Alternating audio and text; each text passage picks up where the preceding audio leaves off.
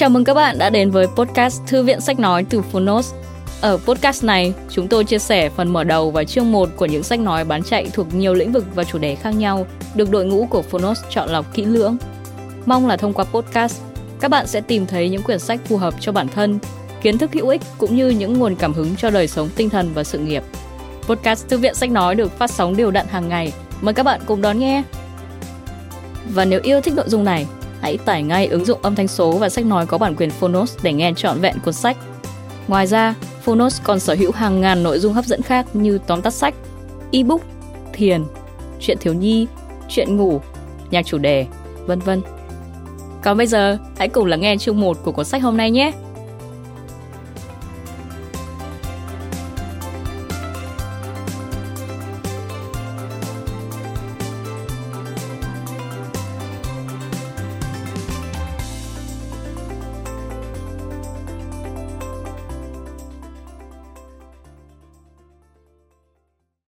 Bạn đang nghe từ Phonos.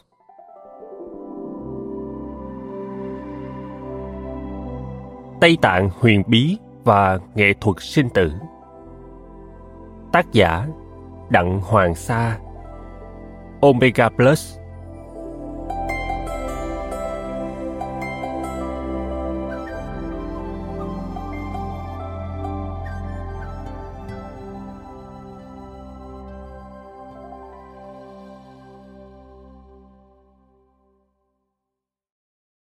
Om Mani Padme Hum Hãy nhớ, không đạt được những gì bạn mong muốn, đôi khi lại là sự may mắn tuyệt vời. Trích lời Đức Đạt Lai Lạt Ma thứ 14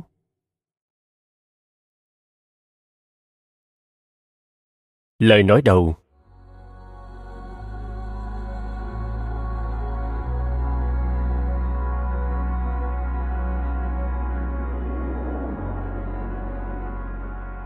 Nhiều người hỏi tôi rằng những vùng đất nào, theo ý kiến chủ quan của tôi, đáng được coi là linh địa giữa muôn vàng những cảnh quan kỳ vĩ trong lịch sử của trái đất. Trong suy nghĩ cá nhân, tôi luôn luôn nghĩ đến bốn vùng đất này. Thứ nhất, đất thánh Jerusalem, nơi khởi nguồn của ba tôn giáo lớn nhất trên thế giới là do Thái giáo, Kitô giáo và Hồi giáo, cũng là nơi xuất hiện những nhân vật của lịch sử như Chúa Giêsu, tiên tri Moses và tiên tri Muhammad, vân vân. Jerusalem là vùng đất Do Thái, là nơi mà nhân tài như sao trên trời, không đếm xuể. 2. Ấn Độ và dãy núi thiên Himalaya với đời sống, tôn giáo và nền triết học đa dạng đầy màu sắc, nơi giao thoa của Đông và Tây, cũng là nơi ra đời của hai tôn giáo lớn, Ấn Độ giáo và Phật giáo, cùng những bậc hiền triết và vĩ nhân của thế giới như Đức Phật Thích Ca Mâu Ni của hơn 2.500 năm trước, Thánh Mahatma Gandhi của thời nay, nhà thơ và nhà hiền triết Rabindranath Tagore. 3. Nhật Bản với một chuỗi quần đảo nằm dọc vành đai núi lửa Thái Bình Dương và núi Phú Sĩ hùng vĩ, có đạo Shinto, thần đạo, cùng tinh thần võ sĩ đạo samurai cao ngạo đã tạo nên bản sắc có một không hai của con người và văn hóa Nhật Bản. Tại phương Đông, Nhật Bản đứng sừng sững một mình một cõi, tách biệt và sang trọng trong con mắt đầy vị nể của văn minh phương Tây. Và cuối cùng, 4. Cao nguyên Tây Tạng như sẽ nói dưới đây, huyền bí và đầy màu sắc rực rỡ như trong những câu chuyện không tưởng. Tây Tạng là một khu vực cao nguyên tại châu Á, ở phía bắc và đông có dãy núi Himalaya. Đây là quê hương của người Tạng, cũng như một số dân tộc khác như Môn Ba, Khương, Lạc Ba, và hiện nay cũng có một số lượng đáng kể người Hán và người Hồi sinh sống. Kề liền với dãy núi thiên Himalaya ở phía tây nam, Tây Tạng được coi là một trong những vùng đất linh thiêng và huyền bí nhất của thế giới, là thánh địa kiên cố không cùng của Phật giáo. Chính trên vùng đất này, Phật giáo từ lâu đã đi sâu vào tâm hồn, vào tất cả mọi sinh hoạt của người dân Tây Tạng, từ lúc chào đời cho đến lúc chết đi, từ tâm tư cho đến ngôn ngữ, lời nói, cử chỉ, tất cả đều thấm đẫm tinh thần từ bi của Phật giáo. Bởi vậy, nói đến văn hóa Tây Tạng, tức là nói đến văn hóa Phật giáo Tây Tạng. Vì như thế mới có thể nắm bắt được cốt tủy của văn hóa Tây Tạng và cũng chỉ như thế mới có thể khắc lên được một diện mạo hoàn hảo của văn hóa Tây Tạng. Về bố cục, cuốn sách được chia thành bốn phần. Phần 1 giới thiệu về cao nguyên Tây Tạng và sự ra đời của Phật giáo Tây Tạng. Phần 2 giới thiệu về những nét đặc sắc của Phật giáo Tây Tạng. Phần 3 giới thiệu đôi nét văn hóa và tập tục của Tây Tạng.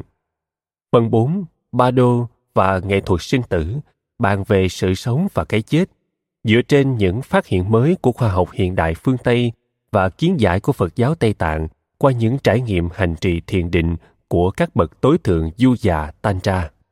Chú thích Hành trì tức thực hành và tiếp tục. Du già tức yoga. Tantra, theo nghĩa rộng, có thể hiểu là mật truyền hay bí truyền, dùng để chỉ chung các truyền thống hay các phép tu luyện bí truyền trong nền văn minh tâm linh Ấn Độ. Trở lại với nội dung sách. Bà Đô và nghệ thuật sinh tử, một đề tài mà tôi dành rất nhiều thời gian nghiên cứu trong suốt ba năm qua, cũng là một đề tài rất nóng trong những tranh luận tâm linh hiện tại, đặc biệt là ở phương Tây. Những trải nghiệm của các vị Đạt Lai lạc Ma thứ 14, Pháp Vương Gyanwan Rupka của các Rinpoche mật tông như Sokyan Rinpoche, Tunku Thôn Đúc Rinpoche, Lati Rinpoche, vân vân và các bậc tối thượng du già Tantra, dường như là một chất xúc tác, một thách thức với khoa học phương Tây trong việc tìm kiếm câu trả lời cho nan đề tôi là ai, tôi từ đâu đến và tôi sẽ đi về đâu sau khi chết. Những tranh luận này vẫn chưa hết và còn đang tiếp tục. Trong cuốn sách này, tôi hy vọng sẽ trả lời phần nào cho các băn khoăn của độc giả về câu chuyện sinh tử này. Hy vọng là sau khi hoàn thành xong cuốn sách, chúng ta sẽ có thể mường tượng ra một bức tranh rõ nét hơn về một vùng đất có thể nói là huyền bí nhất trên trái đất. Chúng ta cũng sẽ hiểu hơn về bản chất vô thường của cuộc sống, về mỗi giây phút chúng ta hít thở và được chiêm ngưỡng ánh mặt trời, về ý nghĩa của sự sống và cái chết. Trong cách nhìn thoáng đẳng và dung dị của người Tây Tạng, cái chết không chấm dứt gì cả. Nó mở ra cho chúng ta những cuộc phiêu lưu bất tận. Đặng Hoàng Sa, năm 2017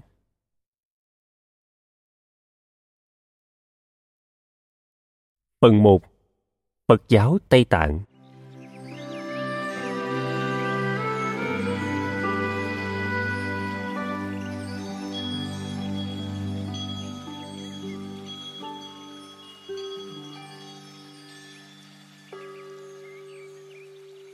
từ bi và độ lượng không phải là dấu hiệu của yếu đuối, mà là biểu hiện của sức mạnh. Trích lời Đức Đạt Lai Lạt Ma thứ 14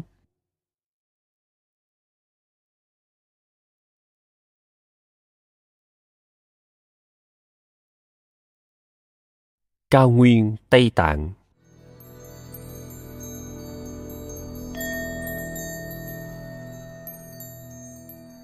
Tây Tạng là một vùng đất cao nguyên nằm ở vị trí hiểm trở, biệt lập với thế giới bên ngoài.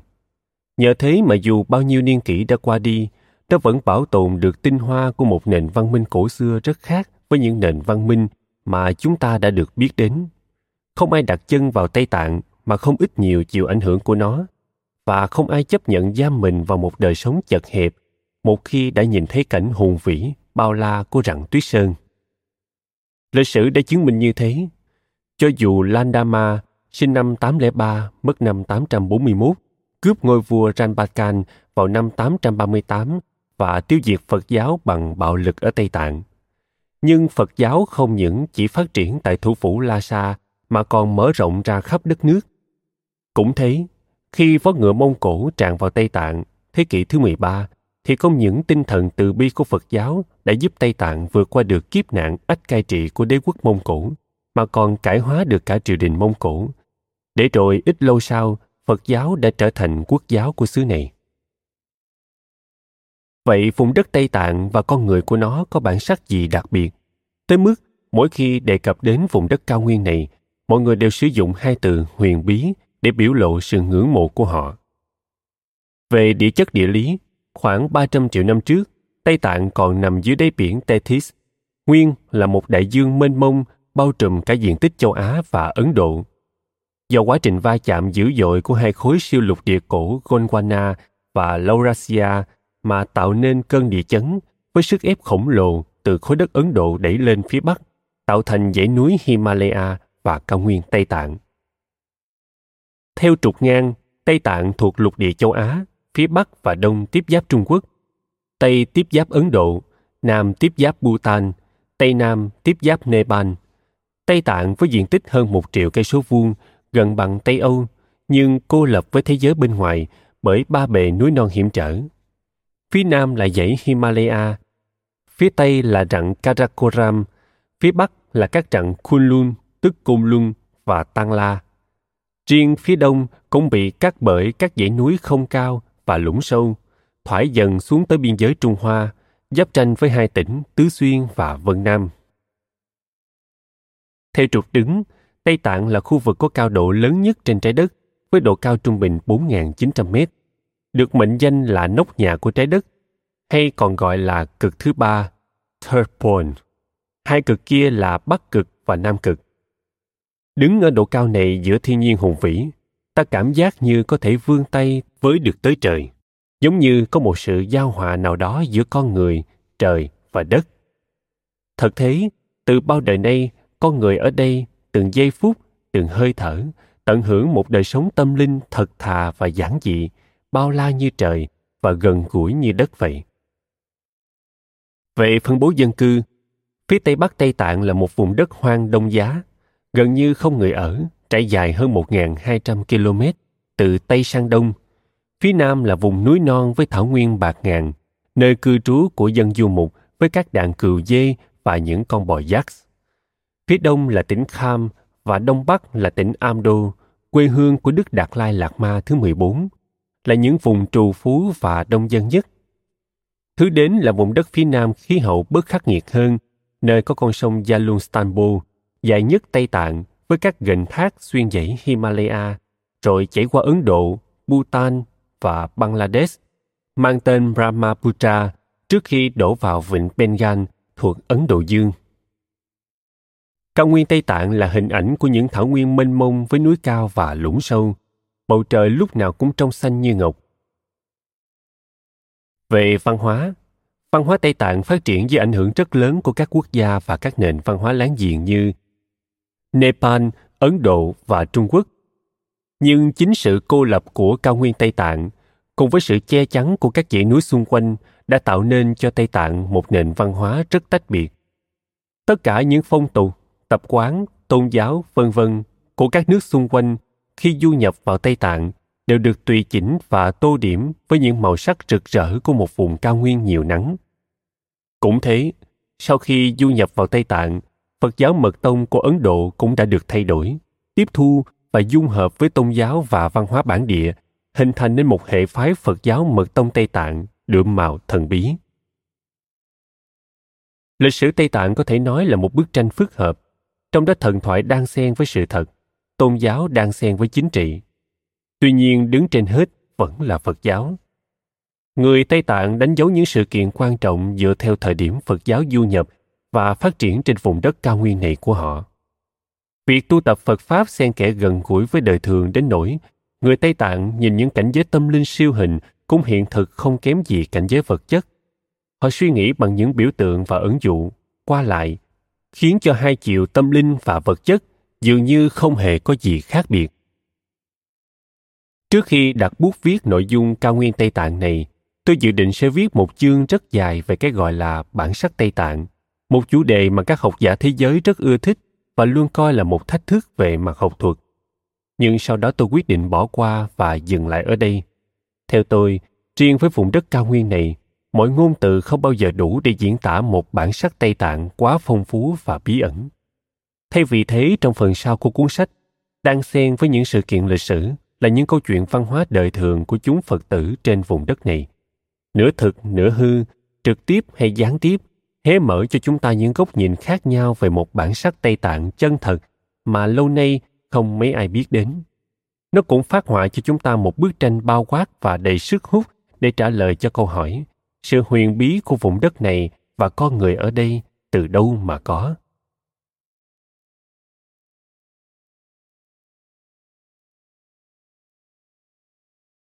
Lược sử các thời kỳ Phật giáo Sự ra đời của Phật giáo Tây Tạng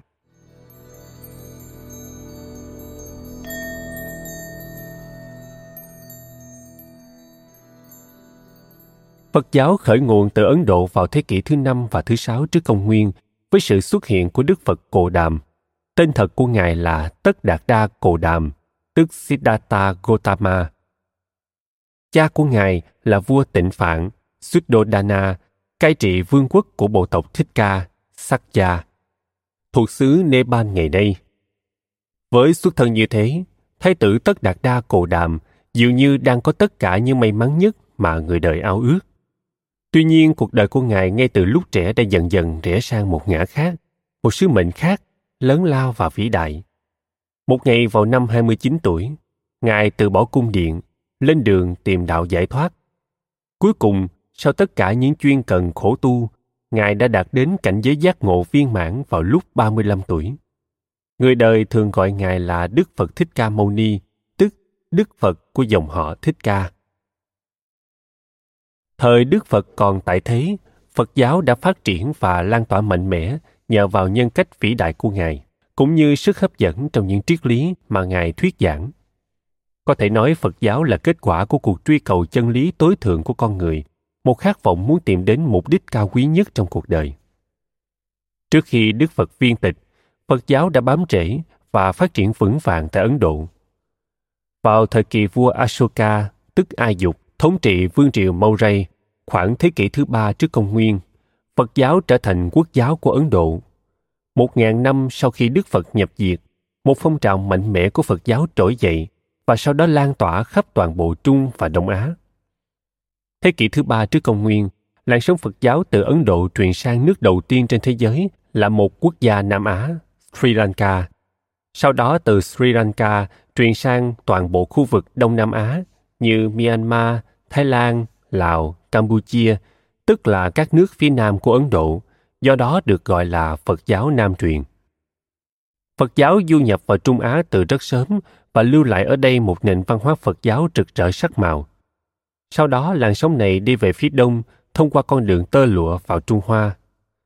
Trong khoảng thế kỷ từ thứ tư tới thứ sáu, Phật giáo từ Trung Hoa truyền vào bán đảo Triều Tiên và Nhật Bản vì thế, đặc điểm nổi bật của Phật giáo ở bán đảo Triều Tiên và Nhật Bản chịu ảnh hưởng lớn của Phật giáo Trung Hoa.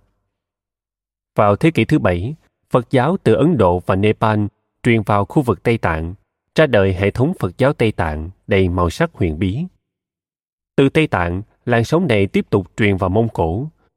Đó là Phật giáo Bắc truyền, gồm các nước phía Bắc của Ấn Độ. Việc truyền bá Phật giáo phát triển mạnh vào các thế kỷ thứ 5, 6 và 7. Giai đoạn này cũng là thời kỳ hương thịnh của Phật giáo ở Ấn Độ. Sau đó Phật giáo bắt đầu quá trình thoái trào và suy tàn ngay trên mảnh đất Ấn Độ. Sau thế kỷ thứ 13, Phật giáo được xem là kết thúc tại Ấn Độ, nơi sinh ra nó. Tuy nhiên, cũng từ thời điểm này, có thể nói Phật giáo bắt đầu nở hoa trên những mảnh đất phương Đông khác như Trung Hoa, Tây Tạng, Sri Lanka, Myanmar, Nepal, Nhật Bản, vân vân. Tại đây Phật giáo được củng cố vững chắc hơn và bắt đầu một quá trình thích nghi, tu chỉnh, giai đoạn của những tông phái Phật giáo mới. Những tông phái này thực chất là dựa trên những tư tưởng Ấn Độ, nhưng đã được pha trộn nhiều yếu tố phi Ấn. Sự giao tiếp với Ấn Độ dần dần bị ngưng lại. Trung Hoa và Tây Tạng trở thành các trung tâm của Phật giáo phương Đông. Phật giáo Trung Hoa do hình thành sớm hơn nên đã ảnh hưởng đáng kể đến Phật giáo Tây Tạng. Nhưng nhìn chung, Cả hai trung tâm này đều là những trung tâm đóng kín độc lập với nhau. Cho đến nay, Phật giáo đã tồn tại hơn 2.500 năm và trong suốt thời kỳ này, Phật giáo đã trải qua những thay đổi sâu xa và cơ bản. Lịch sử Phật giáo có thể được tạm chia thành bốn thời kỳ là một Phật giáo Nguyên Thủy Giữa thế kỷ thứ sáu trước công nguyên đến giữa thế kỷ thứ năm trước công nguyên. 2. Phật giáo Bộ Phái từ thế kỷ thứ tư trước công nguyên. 3.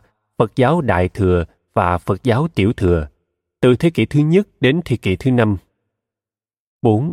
Phật giáo Mật Tông hay Phật giáo Kim Cương Thừa từ thế kỷ thứ bảy. Phật giáo Nguyên Thủy được tính từ khi Đức Phật còn tại thế cho đến sau khi Ngài nhập diệt khoảng 100 năm. Tiếp theo là sự phát triển của các hệ phái Phật giáo khác, gọi chung là nhóm Phật giáo phát triển. Trong đó có hai phái lớn là Tiểu Thừa và Đại Thừa. Những nước theo Phật giáo Tiểu Thừa, Nam truyền, phát triển về phía nam của Ấn Độ, lấy Sri Lanka làm trung tâm, bao gồm Myanmar, Thái Lan, Lào, Campuchia và Indonesia. Còn những nước theo Phật giáo Đại Thừa, Bắc truyền, phát triển lên phía bắc sang hướng đông của Ấn Độ, lấy Trung Hoa làm trung tâm, bao gồm Tây Tạng, Mông Cổ, Nhật Bản, Triều Tiên và Việt Nam. Thời kỳ thứ tư của Phật giáo là thời kỳ xuất hiện của Phật giáo Mật Tông tại Ấn Độ. Trong lịch sử phát triển của Phật giáo Ấn Độ, sự xuất hiện của Mật Tông là một bước ngoặt rất lớn. Mật Tông khởi nguyên vào khoảng 1.000 năm sau khi Đức Phật nhập diệt. Đây là giai đoạn vãn kỳ của Phật giáo Đại Thừa, cũng có thể nói là thời kỳ suy tàn của Phật giáo Ấn Độ. Cũng nên nhắc lại đôi chút lịch sử Ấn Độ trong giai đoạn này. Vào khoảng thế kỷ thứ tư, thứ năm, Ấn Độ giáo ra đời, gốc rễ từ Bà La Môn giáo, được hấp thụ thêm một số giáo lý Phật giáo. Ấn Độ giáo với giáo lý đơn giản, kết hợp với những quan niệm tôn giáo truyền thống nên dễ dàng được sự tiếp nhận rộng rãi của xã hội Ấn Độ. Trong khi đó, Phật giáo Đại Thừa với giáo lý uyên thâm phức tạp, khó tiếp cận, mất dần sự hấp dẫn với quần chúng. Chúng ta đều biết rằng Phật giáo Ấn Độ thời kỳ đầu phản đối tín ngưỡng truyền thống của tôn giáo Ấn Độ, luôn giữ thái độ phê phán đối với sự sùng bái đa thần của Bà La Môn giáo, chân ngôn, mật ngữ và những nghi lễ tôn giáo trong tư tưởng Vệ Đà. Cho tới lúc này, lập trường đó bị lung lay, Phật giáo Ấn Độ suy tàn dần. Tình thế này buộc Phật giáo Đại Thừa để tồn tại phải mở rộng cánh cửa, hấp thụ những giáo lý mà trước kia quy kết là ngoại đạo. Dần dần Phật giáo hóa những chân ngôn, mật chú, hấp thụ những quan niệm tôn giáo thế tục truyền thống, từ đó mà hình thành mật tông. Có thể hiểu, mật tông hay mật thừa chính là pháp môn bắt nguồn từ sự kết hợp giữa Phật giáo Đại Thừa với các phương pháp tu luyện cổ xưa của nền văn minh tâm linh Ấn Độ, cùng các yếu tố của phép du già và các tôn giáo khác của Ấn Độ. Trong mật tông, các giáo lý và thực hành mật tông cao nhất chỉ được khẩu truyền và được giữ bí mật tuyệt đối giữa vị thầy và đệ tử. Đó là lý do tại sao mật tông không được truyền bá rộng rãi. Về niên biểu, mật tông được hình thành vào khoảng thế kỷ thứ năm thứ sáu tại Bắc Ấn Độ rồi sau đó được truyền bá sang Trung Hoa, Nhật Bản và phát triển mạnh mẽ ở cao nguyên Tây Tạng. Trong thời gian đầu, giáo pháp này chỉ được khẩu truyền và đến giữa thế kỷ thứ sáu và thế kỷ thứ 10 mới được hệ thống hóa và kết tập hoàn chỉnh.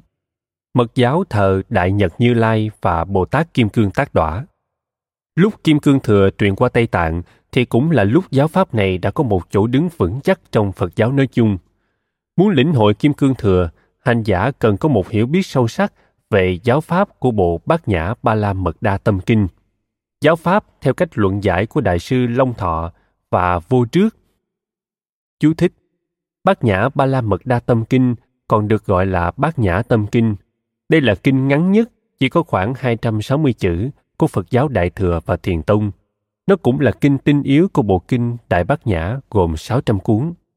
Kinh này được hầu hết các Phật tử tại Việt Nam, Triều Tiên, Nhật Bản, Tây Tạng và Trung Quốc biết đến, thường dùng trong việc đọc tụng. Bát Nhã Ba La Mật Đa có nghĩa là trí huệ hoàn hảo, cũng được gọi ngắn là Bát Nhã Ba La Mật. Thuật ngữ Bát Nhã có nghĩa là trí huệ. Bồ Tát Long Thọ được coi là một trong những đại luận sư lớn nhất trong lịch sử Phật giáo sau Đức Phật Cồ Đàm. Bồ Tát Long Thọ sáng lập phái Trung Quán Tông của Phật giáo Đại Thừa. Đại luận sư Vô Trước là người sáng lập trường phái duy thức học của Phật giáo Đại Thừa. Trở lại với nội dung sách. Trong Kim Cương Thừa có một yếu tố quan trọng khác là vai trò của một vị đạo sư. Vị này quán đỉnh và truyền lực, hướng dẫn đệ tử thiền quán, chú tâm và một thành tựu pháp nhất định. Chú thích Thành tựu pháp chỉ những bài chú về những phép tu thiền định đặc biệt dẫn đến sự thành tựu viên mãn trong kim cang thừa. Trở lại với nội dung sách, trong các phép này sử dụng chân ngôn, quán mandala và bắt ấn là những phương tiện quan trọng. Cũng vì hay sử dụng chân ngôn, Phật giáo Tây Tạng cũng gọi kim cương thừa là chân ngôn thừa. Về lịch sử Tây Tạng thì cho đến giữa thế kỷ thứ bảy, Song Sen tức Tùng Tán Cán Bố, một tù trưởng tại Ba đã thống nhất được các bộ lạc trên cả một vùng băng tuyết tới chân rặng núi Himalaya và trở thành lãnh đạo của vương quốc Tây Tạng hùng mạnh xuất phát từ thung lũng sông Yalungstanbo. Chú thích Xem hình 2, phụ lục cuối phần 1. Trở lại với nội dung sách. Sau đó, Stomsen Gambo thành hôn với công chúa Prikuti của Nepal và công chúa Quenchen của triều nhà Đường. Hai nàng công chúa này đã có đóng góp rất lớn trong việc du nhập đạo Phật vào Tây Tạng. Thông qua hai cuộc hôn nhân này, Somsen Gambo đã đặt Phật giáo thành quốc giáo và xây dựng hai ngôi đền là Jokhan và Ranmoche để đặt hai bức tượng Phật do hai nàng công chúa thỉnh về. Như trên đã nói, Phật giáo tại Ấn Độ được chia làm bốn giai đoạn, nguyên thủy, bộ phái, tiểu thừa và đại thừa, mật tông. Riêng Phật giáo đại thừa Ấn Độ lại cũng chia thành ba kỳ là sơ kỳ, trung kỳ và vãn kỳ. Hệ thái Phật giáo được truyền vào Trung Hoa lấy đại thừa hiển giáo của thời trung kỳ làm chính, trong khi hệ được truyền vào Tây Tạng lấy đại thừa mật giáo của thời vãn kỳ làm cốt yếu. Chú thích Hiển giáo Giáo lý do Phật Thích Ca thuyết giảng. Trở lại với nội dung sách. Đại thừa mật giáo thờ Đại Nhật Như Lai cùng hai giới là thai tạng giới và kim cương giới. Có nguồn gốc xuất phát từ triết lý của hai bộ kinh cốt yếu của kim cương thừa là kinh đại nhật và kinh kim cương đỉnh. Theo quan điểm của mật giáo thì hết thảy mọi sự vật trong vũ trụ đều là do đại nhật như lai hiển hiện. Trong đó, phần biểu hiện về mặt trí tuệ của ngài gọi là kim cương giới còn phần hiển hiện những hóa thân của ngài gọi là thai tạng giới. Trong thời kỳ đầu, phật giáo được truyền vào tây tạng theo hai hệ, một đến từ ấn độ, một đến từ trung hoa. Nhưng hệ đến từ trung hoa sau đó nhạt dần, chỉ có hệ đến từ ấn độ là phát triển rực rỡ. Đạo phật từ đó đã phát triển rất mạnh trên vùng đất mới, hòa nhập với tín ngưỡng bon giáo của bản địa để biến thể thành một hệ phái phật giáo cao siêu và thần bí về nguồn gốc cá nhân thì mật giáo được truyền vào Tây Tạng thế kỷ thứ 8 do Ngài Padmasambhava, tức Liên Hoa Sinh, người Ấn Độ, sống cùng thời với vua Tây Tạng Tri Sông Desen, tức Ngật Lật Sông Đệ Tán, sinh năm 742, mất năm 797. Ngài đến Tây Tạng, truyền bá mật tông và sáng lập tông phái Nujinma, tức Ninh Mã, một trong bốn phái lớn của mật tông Tây Tạng. Ngài xây dựng tu viện Samye năm 775 và trước tác nhiều tác phẩm quan trọng như Bộ Tử Thư. Ngài được coi là tổ sư của mật tông Tây Tạng. Trước khi mật tông du nhập vào Tây Tạng, người Tạng cổ xưa trên vùng cao nguyên tuyết phủ này sùng bái một loại hình tôn giáo nguyên thủy là Bon giáo, mang đậm dấu ấn của thần giáo. Tôn giáo này chứa đầy những huyền phép đặc biệt, mang tính chất bí ảo mà ít người có thể hiểu biết, chuyên thờ cúng và hành trì những phép thuật siêu hình như thuật khinh thân, bói toán, tàn hình, đứng đầu là những vị pháp sư. Sau khi du nhập vào Tây Tạng, Phật giáo Mật Tông của Ấn Độ đã khéo léo tiếp thu và dung hợp bon giáo, hình thành nên hệ phái Mật Tông Tây Tạng với những màu sắc thần bí và rực rỡ của văn hóa bản địa trên cao nguyên Tây Tạng. Các Phật tử Kim Cương Thừa Tây Tạng thường xếp họ như là giai đoạn cuối cùng trong sự phát triển của triết lý Phật giáo Ấn Độ với một khác biệt siêu việt là Kim Cương Thừa đẩy nhanh con đường đạt tới giác ngộ thông qua việc sử dụng các kỹ thuật tu tập thiền định tối thượng du già tantra như những phương tiện hành trì thiết thực để phát triển tâm linh và bí truyền. Tên gọi Kim Cương Thừa được ví như là con đường dốc thẳng đứng để đi lên đỉnh núi. Điều đó vừa nói lên tính siêu việt, vừa nói lên sự khó khăn và nguy hiểm của lối tu mật tông Tây Tạng. Vì thế thuật ngữ Kim Cương Thừa trong nhiều ngữ cảnh thường hàm ý hệ phái mật tông Tây Tạng nói riêng. Sự truyền thừa của mật tông Tây Tạng không rõ nét và rất phức tạp. Những bậc đại sư nổi bật đóng góp làm hương thịnh và sáng trở Phật giáo Tây Tạng sau Liên Hoa Sinh có đại sư Atisa, sinh năm 980, mất năm 1054, người Đông Ấn, thế kỷ thứ 11. Ngài sáng lập ra phái Kadam, tức Ca Dương, trước tác Bộ đề Đạo Đăng Luận. Đặc biệt, công trình sắp xếp hệ thống kinh sách Phật giáo Tây Tạng, lấy triết học tính không và duy thức làm tư tưởng cho Phật giáo Tây Tạng, đặt nền móng vững chắc cho các hệ tư tưởng mật giáo Tây Tạng sau này.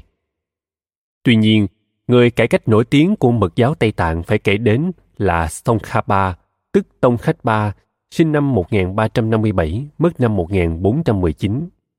Tsongkhapa sinh tại Amdo, thuộc vùng Đông Bắc Tây Tạng, xuất gia khi còn nhỏ, theo học với nhiều vị đại sư khác nhau. Tư tưởng của Ngài chịu ảnh hưởng của Atisa. Ngài sáng lập tông phái Gelut, tức phái mũ vàng, một tông phái quan trọng nhất của Tây Tạng hiện nay.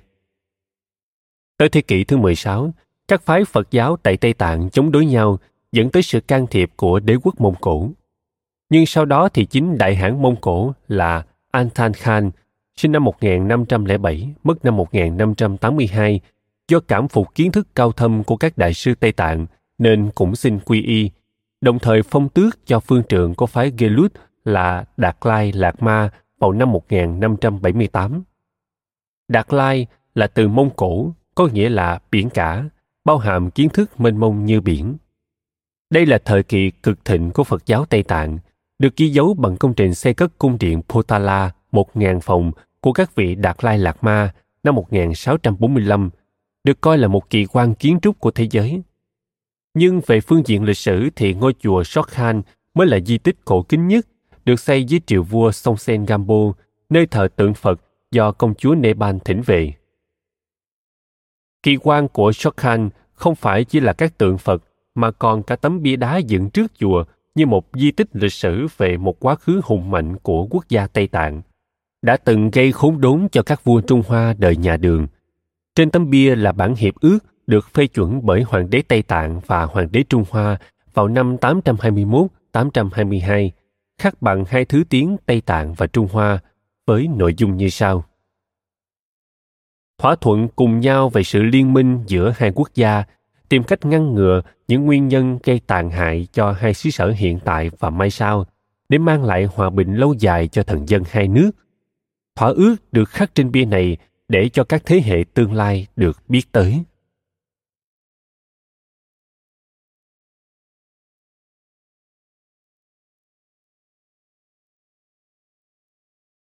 Tiểu thừa, đại thừa và mật thừa.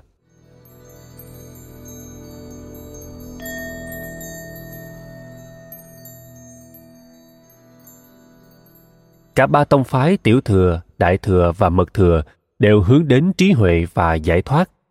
Tuy nhiên sự khác nhau căn bản của ba tông phái là ở mục tiêu và phương pháp tu trì. Với Phật giáo tiểu thừa, lý tưởng mà sự tu tập hướng đến là thánh quả A-la-hán. Nghĩa là bậc đã diệt trừ mọi chấp trước, dứt sạch mọi dục vọng và thoát khỏi vòng sinh tử luân hồi. Muốn đạt được mục đích này hành giả phải dựa vào sự nỗ lực của chính cá nhân mình xa lánh thế gian vì vậy, tiểu thừa quan niệm phải sống cách biệt, sống cuộc đời của một kẻ tu hành. Ngược lại với chủ trương của đại thừa là nhằm đưa tất cả loài hữu hình, trong đó có con người, đến giác ngộ. Phái tiểu thừa quan tâm đến sự giác ngộ của mỗi cá nhân. Khác với phật giáo tiểu thừa, phật giáo đại thừa trú tâm vào tâm bồ đề, là tâm luôn mong đạt được giác ngộ cho mình, đồng thời cũng mong đạt được giác ngộ cho người khác. Cũng có nghĩa là hành giả sau khi hành trì các ba la mật đa và đã thành tựu Phật quả, nhưng nguyện không nhập niết bàn mà tình nguyện ở lại trần thế và phát nguyện cứu độ chúng sinh. Chú thích Ba la mật đa là cách phiên âm thuật ngữ tiếng Phạn Brahmamita, cũng được viết tắt là ba la mật. Ba la mật đa được dịch nghĩa là đáo bỉ ngạn, độ vô cực sự cứu cánh mặc dù nghĩa là đáo bỉ ngạn đạt đến bờ bên kia rất được thông dụng tại đông nam á. Nhưng cách dịch nghĩa này có lẽ không chính xác theo từ nguyên trong tiếng phạn. Cách dịch sự cứu cánh có vẻ đúng hơn và cũng được nhiều nhà phật học hiện nay áp dụng.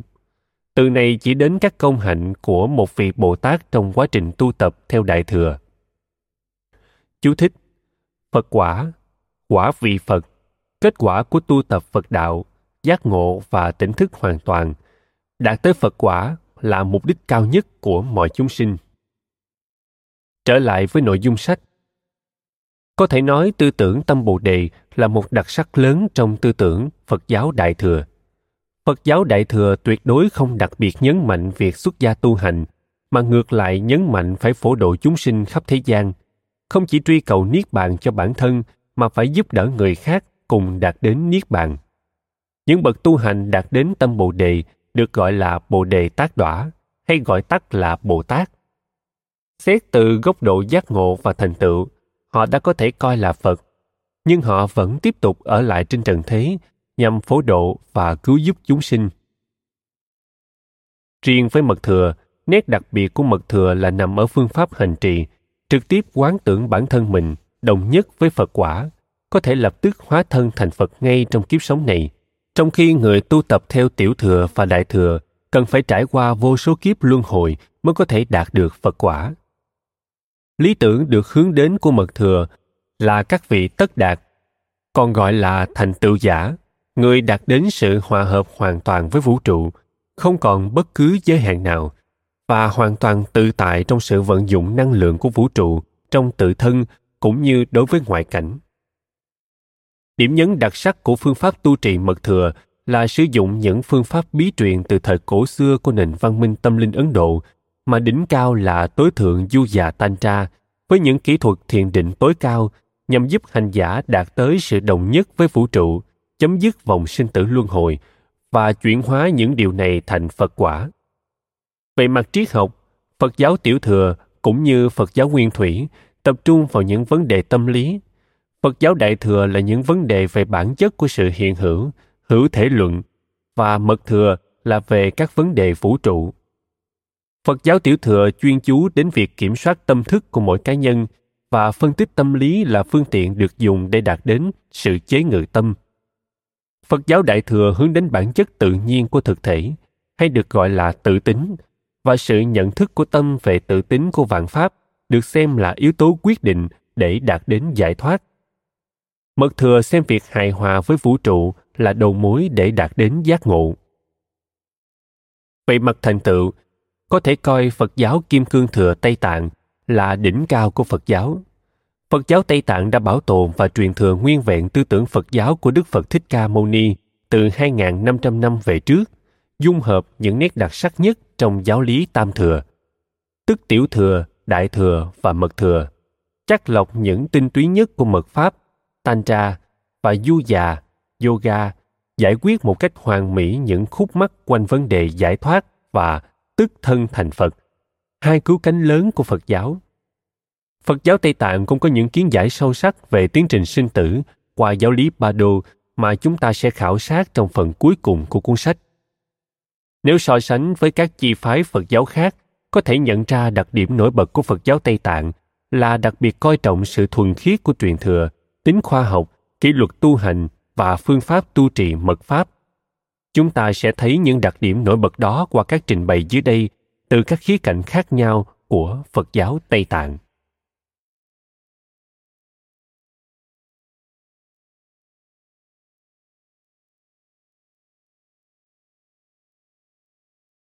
các phái kim cương thừa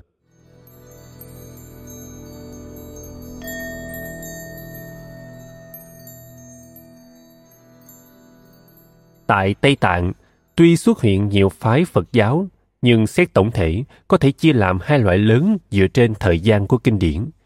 Thứ nhất là phái nijinma, tức ninh mã hay còn gọi là cổ mật, cựu phái, có lịch sử lâu đời nhất. Trong tiếng phạn, nijinma có nghĩa là cổ xưa, vì được thành lập dựa trên bản dịch đầu tiên của các kinh sách Phật giáo do Ngài Sriti Nyanakit dịch từ phạn ngữ sang tiếng Tây Tạng cổ vào thế kỷ thứ 8 được gọi là Ninh Mã Mật Tông, tức Mật Tông truyền thống. Thứ hai là phái Sama, phái Tantra mới hay phái Tân Dịch, dựa trên những kinh điển được dịch bởi Rinchen Zanbo, sinh năm 958, mất năm 1055, trở về sau, được gọi là Sama Mật Tông, tức Mật Tông Tân Dịch. Phái Sama bao gồm ba phái là phái Sakya, tức Tác Ca, phái Cát Du, tức Cát Cử, phái Gelut, tức Cách Lỗ. Tất cả các phái Mật Tông Tây Tạng đều xuất thân từ phái Đại Thừa của Phật giáo. Mặc dù có sự cạnh tranh giữa các phái trong Phật giáo Tây Tạng, một bên là các tu sĩ Phật giáo chú trọng vào nghiên cứu kinh điển, với một bên là mật tông chú trọng vào các nghi lễ và bí truyền. Tuy nhiên, đa phần các phái còn tồn tại được đến ngày nay là những phái biết bổ sung lẫn nhau và cố gắng duy trì sự hài hòa để tồn tại và phát triển. Tất cả bốn phái chính của Phật giáo Tây Tạng này đều đặt nền tảng trên niềm tin cốt lõi vào tứ diệu đế và các giáo lý khác của Phật giáo. Một, Niyinma được thành lập bởi Đại sư Liên Hoa Sinh Padmasambhava. Hai, Sakya được thành lập bởi Gonchok Kienpo, sinh năm 1034, mất năm 1102, và con trai là Gunga Niyinpo, sinh năm 1092, mất năm 1158.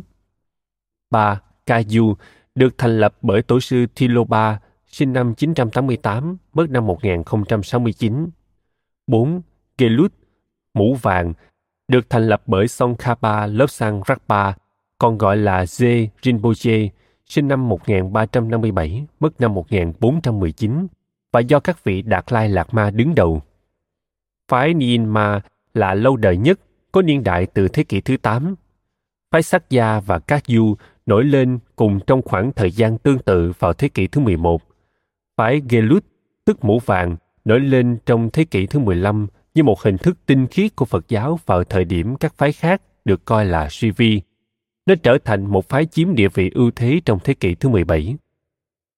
Ngoài bốn phái kể trên, còn có phái Kadam, tức Ca Dương, là một trong những phái quan trọng của Phật giáo Tây Tạng. Do giáo lý được hệ thống hóa và việc tu hành được quy phạm hóa hoàn chỉnh, phái này được truyền vào Tây Tạng do công sức của Đại sư Atisa vào thế kỷ thứ 11. Ngay phái Gelut cũng đã được kiến lập trực tiếp trên cơ sở của phái Kadam, nên phái Gelut còn được gọi là phái Kadam mới. Vào thế kỷ thứ 15, sau khi phái Gelut phát triển mạnh, những tu viện vốn dĩ của phái Kadam dần dần trở thành tu viện của phái Gelut. Từ đó phái Kadam không còn tiếp tục tồn tại độc lập trong xã hội Tây Tạng. Phái Kilut thường được gọi là phái mũ vàng, trong khi ba phái Nijinma, Sakya và Katyu được gọi là phái mũ đỏ. Đó là những chiếc mũ hình lưỡi liềm được đội bởi các đệ tử trong các buổi lễ. Thuật ngữ mũ đen ám chỉ Kamakatyu, nhánh lớn thứ hai của phái Katyu.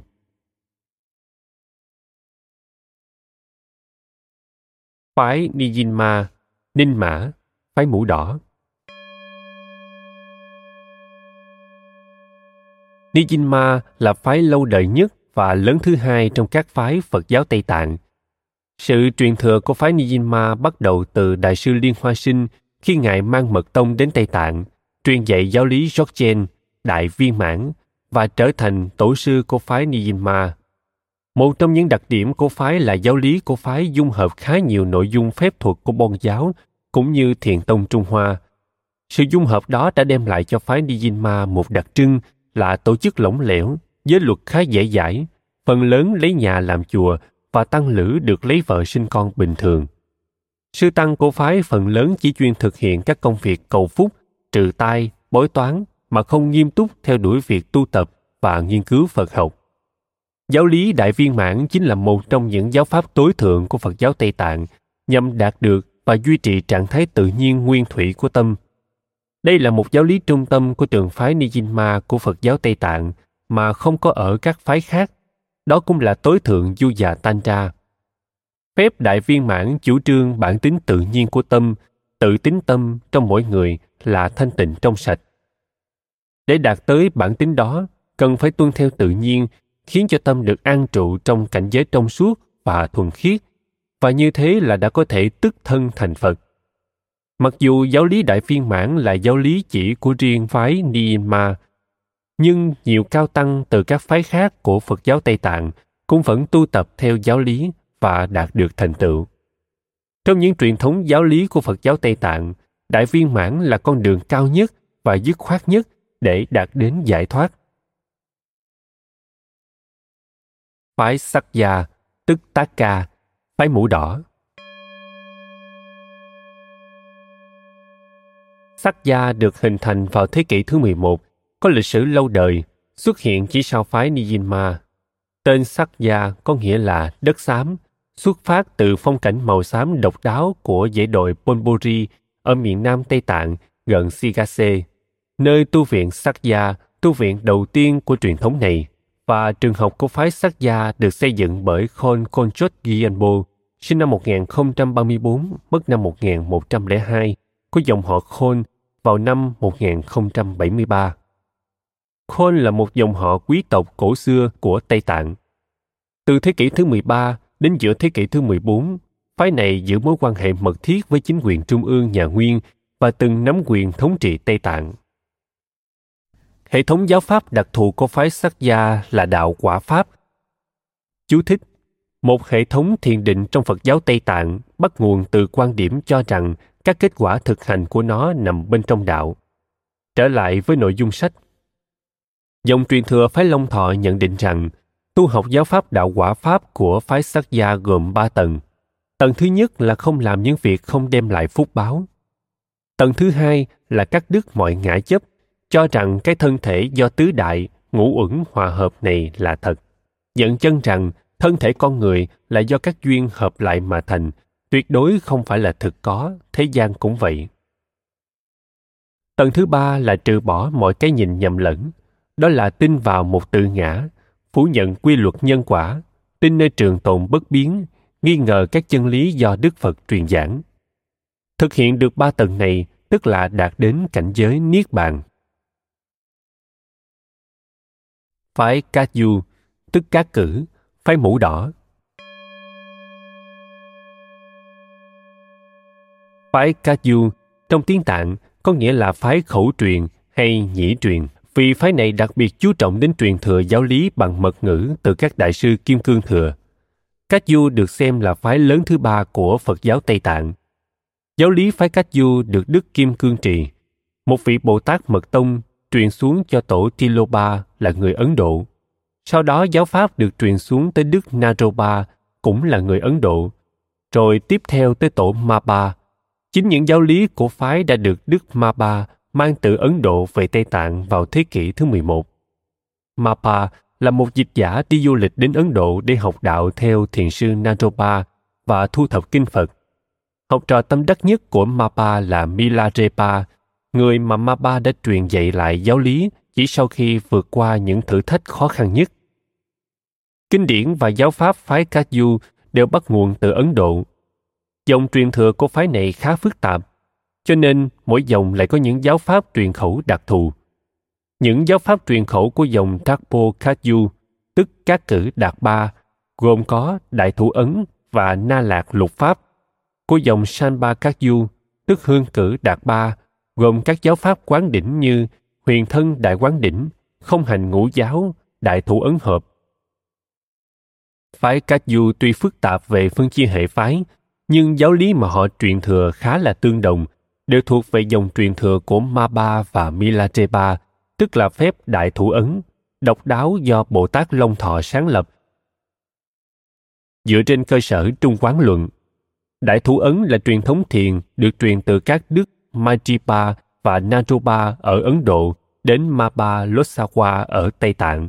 Nó cũng được thực hành trong các phái khác của Phật giáo Tây Tạng. Mudra nghĩa là dấu ấn, trí tuệ tối thượng, tức là bao gồm tất cả những hiện tượng của luân hồi, niết bàn và đạo. Nói cách khác, những hiện tượng này được mang dấu ấn bên trong nó. Còn Maha nghĩa là to lớn, đại, vì không có gì là cao hơn nó.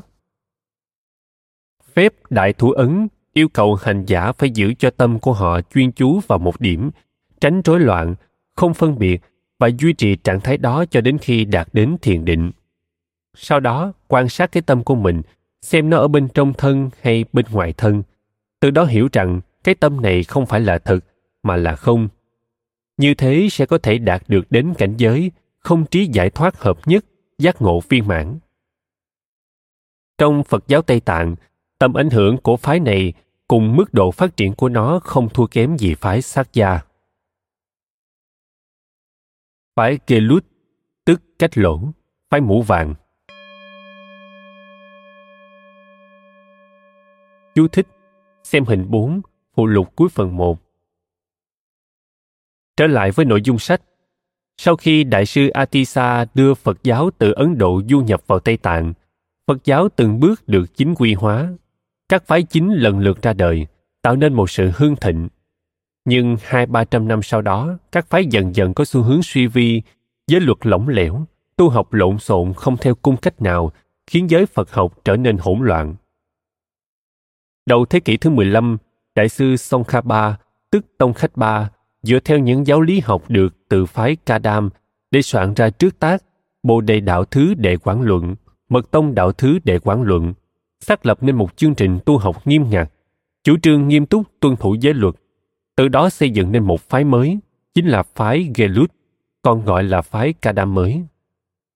Năm 1488, Songkhapa và sư tăng phái Gelut đổi sang đội mũ chớp nhọn màu vàng nhằm thể hiện sự tuân chỉ giới luật.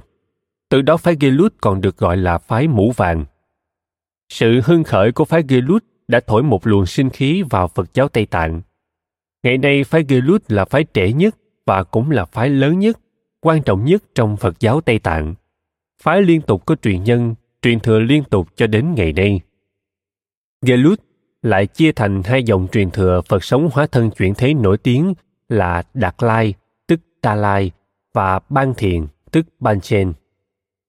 Kể từ thế kỷ thứ 17, phái này có thêm trách nhiệm chính trị tại Tây Tạng. Đặc biệt với sự có mặt của Đạt Lai Lạt Ma, được xem là người lãnh đạo chính trị và tinh thần của khu vực. Từ khi Đạt Lai Lạt Ma Năm xây dựng nên chính quyền Ganden Poran vào năm 1642, phái Gelut đã bắt đầu thi hành chế độ chính giáo hợp nhất do các nhân vật tôn giáo trong phái Gelut nắm giữ quyền lực cả về chính trị và tôn giáo. Vị Đạt Lai Lạt Ma hiện thời là thứ 14.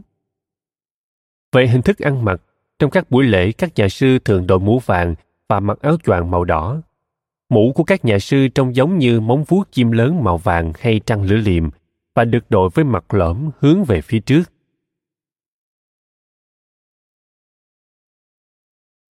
Lạc Ma, Phật sống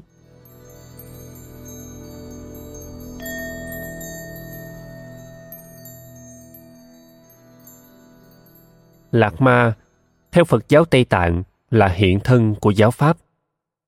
Danh từ Lạc Ma là danh hiệu cho người giảng dạy giáo Pháp của Phật giáo Tây Tạng, tương tự như Guru trong tiếng Phạn. Tuy nhiên, ở Tây Tạng, Lạc Ma mang thêm nhiều ý nghĩa khác. Trong Kim Cương Thừa, Lạc Ma không chỉ là người giảng dạy giáo Pháp, mà còn là người thực hành các nghi lễ. Vị này thường là người lãnh đạo các đạo trường. Những vị Lạc Ma uyên thâm danh tiếng thường được mang danh hiệu Rinpoche, cao quý. Ngày nay, danh từ Lạc Ma hay được dùng chung để gọi các vị cao tăng Tây Tạng, cũng là một phần trong danh hiệu Đạt Lai Lạc Ma và Ban Thiền Lạc Ma, tức Panchen Lama, để chỉ hai dòng truyền thừa Phật sống hóa thân chuyển thế, Tunkus, được biết đến nhiều nhất. Vì Lạc Ma đóng một vai trò quan trọng như thế, nên có khi Kim Cương Thừa cũng được gọi là Lạc Ma giáo. Không nên xem Lạc Ma như tăng sĩ bình thường, vì Lạc Ma được coi là hiện thân của Phật, trong khi tăng sĩ chỉ là người tu học trong chùa chiền hay tu viện. Trong Kim Cương Thừa, muốn theo học, hành giả phải được quán đỉnh, nghi thức nhập môn với một hay nhiều vị Lạc Ma. Trong các giáo pháp cao siêu như Đại Thủ Ấn hay Đại Viên Mãn, ngay từ đầu, mọi phép tu tập thiền quán đã phải do một vị Lạc Ma hướng dẫn, dù cho vị đó không hiện diện. Vai trò gạch nối giữa Phật và tín đồ của Lạc Ma cho phép các vị Lạc Ma không những hướng dẫn học trò mà còn giáo hóa Phật Pháp cho chúng sinh, cũng như giúp Phật tử trừ tà hay cầu siêu. Các Lạc Ma còn có những thuật riêng để thực hiện nhiệm vụ đó mà người ta hay nhắc đến nhất là những điệu múa đặc biệt và tụng niệm tử thư. Thời gian tu học của các vị Lạc Ma rất gian nan. Trước hết, họ học tập kinh điển giáo pháp và thực hành thiền định. Sau khi nhập thất ít nhất ba năm mới được mang danh Lạc Ma và được phép giảng dạy. Tu viện và các trường đại học Tây Tạng là nơi đào tạo các Lạc Ma. Các tu viện đại học Tây Tạng thường được tổ chức với bốn phân khoa chính là triết học, huyền học, khoa học và Phật học. Phân khoa huyền học là một phân khoa đặc biệt vì có lẽ chỉ Tây Tạng mới có bộ môn này. Một trong những tu viện, đại học nổi tiếng nhất miền Amdo là Khumbum. Đây là một tu viện, cũng là một trường đại học, hay phải nói là một thành phố thì đúng hơn, vì nó tọa lạc trên một vùng đất rất lớn với hàng trăm ngôi chùa nhỏ và hàng ngàn ngôi nhà xây dựng xung quanh. Người ta có thể thấy đâu đâu trong tu viện cũng đều có tượng Phật và tranh ảnh Phật giáo được sáng tác bởi các bậc thầy điêu khắc và hội họa Tây Tạng. Khumbum chính là cái nôi của phái mũ vàng, Gelut, đã mở đầu cho truyền thống Đạt Lai Lạt Ma. Giảng đường chính của Kumbum là một căn nhà khổng lồ với những hàng cột gỗ to ba người ôm. Đời sống tu viện bắt đầu từ sáng sớm khi âm thanh trầm trầm ngân nga như sóng biển của những chiếc tù và rồi tiếng chuông, khánh, mỏ đồng loạt trỗi lên.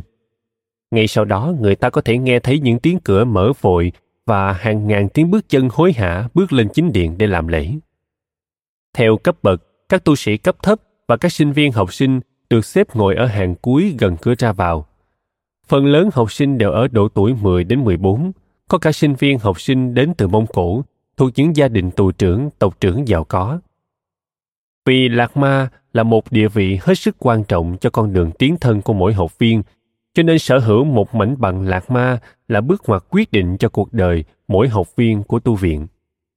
Cũng có những lạc ma chỉ giỏi tầm chương, trích cú, có người thì lười biếng không chịu tu tập mà chỉ quan tâm đến cúng dường của tín đồ. Nhưng cũng có những người vượt lên trên những tầm thường đó, tận dụng mọi cơ hội học tập để đạt tới những bình diện cao hơn về tâm thức. Những người ưu tú như thế, sau khi tốt nghiệp, thường tìm những nơi hẻo lánh núi cao tiếp tục tu nhập thất. Cũng có những người mang những điều đã học được ra ngoài xã hội thực hành chuyên môn như pháp sư, thầy cúng. Tại các làng mạc hẻo lánh ở Tây Tạng, các lạc ma thường phải cạnh tranh với các thầy phù thủy, pháp sư huyền thuật về mọi phương diện. Vì Phật giáo là quốc giáo của Tây Tạng, nên về nguyên tắc, các lạc ma có nhiều uy thế và quyền hành. Thế nhưng Pháp Sư lại được dân chúng tin tưởng hơn trong các công việc trừ tà, chữa bệnh. Tuy nhiên, khi phải làm các nghi lễ cầu nguyện cho người chết, thì các lạc ma luôn có ưu thế vì họ biết các pháp hướng dẫn người chết qua cõi âm. Chúng ta sẽ trở lại câu chuyện này trong các chương sau. Đạt Lai Lạc Ma và Ban Thiền Lạc Ma Đạt Lai Lạc Ma, Dalai Lama là danh hiệu Lạc Ma cao nhất của dòng truyền thừa Phật sống Đạt Lai, thuộc hệ phái Gelut, đồng thời cũng là một nhà lãnh đạo tinh thần cao nhất của Phật giáo Tây Tạng ngày nay. Đạt Lai Lạc Ma là phiên âm Hán Việt từ chữ Hán.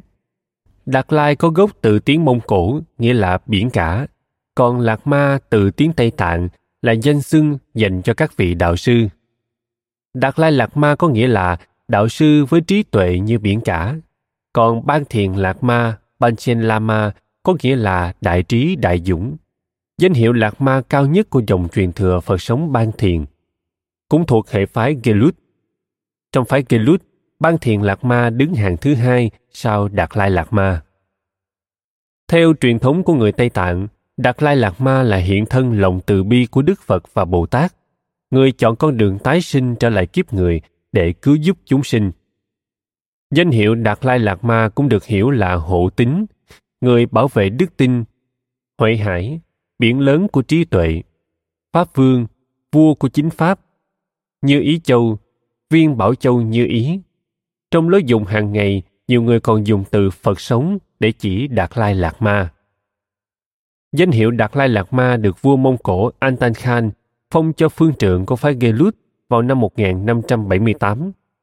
Từ năm 1617, Đạt Lai Lạc Ma thứ năm là Lobsang Gyatso, sinh năm 1617, mất năm 1682, trở thành người lãnh đạo chính trị và tinh thần của Tây Tạng. Kể từ đó, người Tây Tạng xem Đạt Lai Lạc Ma là hiện thân của Quán Thế Âm. Mỗi một Đạt Lai Lạc Ma được xem là tái sinh của vị trước. Vị Đạt Lai Lạc Ma sáu Sangyang Gyatso sinh năm 1683, mất năm 1706, có trình độ tri thức rất cao thâm và cũng là một nhà thơ. Đạt Lai Lạc Ma hiện thời, Tenzin Gyatso, sinh năm 1935, là vị thứ 14, sống lưu vong tại Ấn Độ từ năm 1959 đến nay. Phật giáo Tây Tạng tin rằng Ngài là hóa thân đời thứ 14 của vị Đạt Lai Lạc Ma đầu tiên, sinh năm 1351 và là hóa thân của Quán Thế Âm Bồ Tát từ bi cứu khổ cứu nạn. Đối với Phật giáo trên khắp thế giới hiện nay, một phần ba thuộc về Phật giáo Nam truyền, hai phần ba thuộc Phật giáo Bắc truyền. Trong khi đó, Phật giáo Kim Cương Thừa chỉ đại diện cho một phần ba mươi số tín đồ. Vì Mật Tông chỉ hiện diện giới hạn trong các vùng thư dân như Tây Tạng, Bhutan, Nepal và Mông Cổ. Mặc dù Đạt Lai Lạt Ma chỉ đại diện cho một phần trăm tín đồ Phật giáo thế giới, nhưng với uy tín của Ngài, người Tây Phương vẫn nhìn nhận Ngài như người đại diện cho toàn thể Phật giáo. Từ khi thoát khỏi Tây Tạng, Ngài dành hết sức mình cống hiến cho mảnh đất quê hương Tây Tạng, nhưng luôn nhấn mạnh sự cần thiết của bất bạo động, lý do Ngài đã đạt giải Nobel Hòa Bình vào năm 1989. Các thông điệp của Ngài bao giờ cũng mang đầy tính bao dung và nhân ái. Một điều đơn giản là hành tinh này không cần hơn những người thành công, nhưng nó rất cần nhiều người kiến tạo hòa bình, người chữa bệnh, người hàn gắn, người kể chuyện và người biết yêu thương. Có rất nhiều câu chuyện kỳ lạ về việc tu hành của các lạc ma, các Rinpoche tại Tây Tạng và các vùng đất khác tu theo dòng Kim Cương Thừa. Sau đây là câu chuyện về một vị lạc ma trong số muôn vàng các câu chuyện tương tự. Geshe Nga Quang Kansan nhập thất đã hơn 12 năm trong một hang đá hẻo lánh. Chú thích Geshe, bằng cấp học thuật cho tăng ni của Phật giáo Tây Tạng, bằng cấp được nhấn mạnh chủ yếu cho dòng Gelut, nhưng cũng được cấp trong những truyền thống sắc gia và bôn, có thể dịch tạm là đạo sư. Trở lại với nội dung sách. Không ai biết Ngài là ai, không ai nghe đến tên Ngài. Ngài chỉ là một trong hàng ngàn tu sĩ sau một thời gian tu học ở tu viện, đã phát nguyện tu nhập thất. Thế gian đã quên Ngài, nhưng Ngài không quên thế gian. Ngài đã đạt đến trạng thái tâm không phân biệt, không còn thấy thế gian và Ngài có sự sai khác. Nếu có quên thì có lẽ Ngài đã quên chính mình, vì Ngài đã đạt đến trạng thái vô ngã, hòa đồng với bản thể của mọi vật. Trong lúc tu thiện chỉ có một vài thú rừng đến quấn quýt chung quanh, còn ngoài ra tất cả hoàn toàn vắng lặng. Gần như không ai đặt chân đến khe núi hiểm trở hoang vu này, vì đường vào khe núi đã bị đá đổ xuống lấp kín lối vào. Một đêm, một luồng sét ở đâu bỗng xẹt trúng tảng đá, đánh bật nó qua một bên. Hôm sau, một người du mục đi ngang qua khe núi, đang mãi miết đi, bỗng anh nghe thấy tiếng mỏ nhịp đều đặn, thỉnh thoảng lại điểm một tiếng chuông. Lúc đầu người du mục hoảng sợ, vì tại sao giữa chúng hoang vu thế này lại có tiếng mỏ, mà âm thanh nghe sao lân lân thoát tục, không giống như những tiếng mỏ thông thường. Trí tò mò thúc giục anh lận bước theo tiếng mỏ vào khe núi, cho đến khi đến trước một hang động thì âm thanh chợt im bặt. Người du mục vội vã chạy về làng báo tin. Dân làng không ngờ trong khe núi hiểm trở hoang vu lại có một vị đạo sư ẩn tu từ bao năm nay. Truyền thống Tây Tạng rất kính ngưỡng nhân bậc tu hành như vậy, nên cả làng vội vã kéo đến quỳ cả dưới chân Ngài. Bất cứ ai đến gần Ngài cũng đều kinh nghiệm được một sự bình an vô tả. Tiếng đồn về vị đạo sư có khả năng mang lại sự bình an này truyền đi rất nhanh. Chỉ một thời gian ngắn, không những dân chúng trong làng mà cả những làng mạc kế cận đều đổ xô đến khe núi hiểm trở. Dĩ nhiên không phải người nào cũng có thể trèo lên những vách đá gần như dựng đứng như vậy, nên người ta đã xin Ngài vui lòng quá bộ về làng để tất cả đều có cơ hội chiêm ngưỡng và hưởng một chút lợi lạc về những bài pháp của Ngài. Kese Nga Quang Kansan hiểu rằng đã đến lúc Ngài phải trở lại thế gian để phổ độ chúng sinh theo đúng tôn chỉ đại thừa. Trong làng chỉ có một ngôi chùa rất nhỏ nên dân chúng mời Ngài tạm trú tại đó, cho đến khi tìm được một ngôi chùa rộng lớn và xứng đáng hơn. Tại đây Ngài bắt đầu những bài thuyết pháp ngắn nhưng dễ hiểu và gần như ai có diễm phúc nghe Ngài thuyết giảng cũng đều phấn khởi phát tâm tu hành. Vì ngôi làng này có tên là Domo, nên người ta đã gọi Ngài là Domo Geshe Rinpoche hay đạo sư làng Domo. Tin một đạo sư nổi tiếng xuất hiện tại làng Domo, truyền về thủ đô Lhasa. Đạt Lai Lạt Ma, người cầm quyền tối cao, kiêm lãnh đạo tinh thần xứ Tây Tạng, lập tức cho triệu ngay một phái đoàn tăng sĩ đi điều tra xem thực hư thế nào. Phái đoàn đã đến gặp Domogese, nghe ngài thuyết pháp và trở về báo cáo với Đạt Lai lạc Ma rằng đạo sư làng Domo quả thật là một vị cao tăng chân chính. Họ đề nghị phải tìm cho ngài một ngôi chùa khác to lớn, xứng đáng với địa vị của một vị tu hành như vậy. Nhưng các ngôi chùa lớn đều có các vị trụ trì, việc xây cất một ngôi chùa mới cũng phải mất một thời gian, nên hội đồng tăng sĩ đã đề nghị tu bổ một ngôi chùa cổ đã bị bỏ hoang từ nhiều thế kỷ nay để ngài về đó trụ trì. Khi Domo Geshe bước chân đến trước đồi Staparang, ngài chợt nhìn thấy một đám mây ngũ sắc rất lớn bao phủ xung quanh ngọn đồi. Chính giữa đám mây có một bông hoa sen với những cánh trắng tinh khiết đang tỏa ra những ánh sáng chói lọi như cầu vồng. Linh ảnh này hiện ra rõ rệt trước mắt Domo Geshe và những tu sĩ trong phái đoàn. Họ đứng lặng yên, chiêm ngưỡng cảnh tượng huy hoàng này cho đến khi nó biến mất. Domo bèn cho vẽ lại hình ảnh này trên bức tường chính điện của ngôi chùa. Vậy sao rất nhiều chùa khác cũng đã họa lại bức tranh này?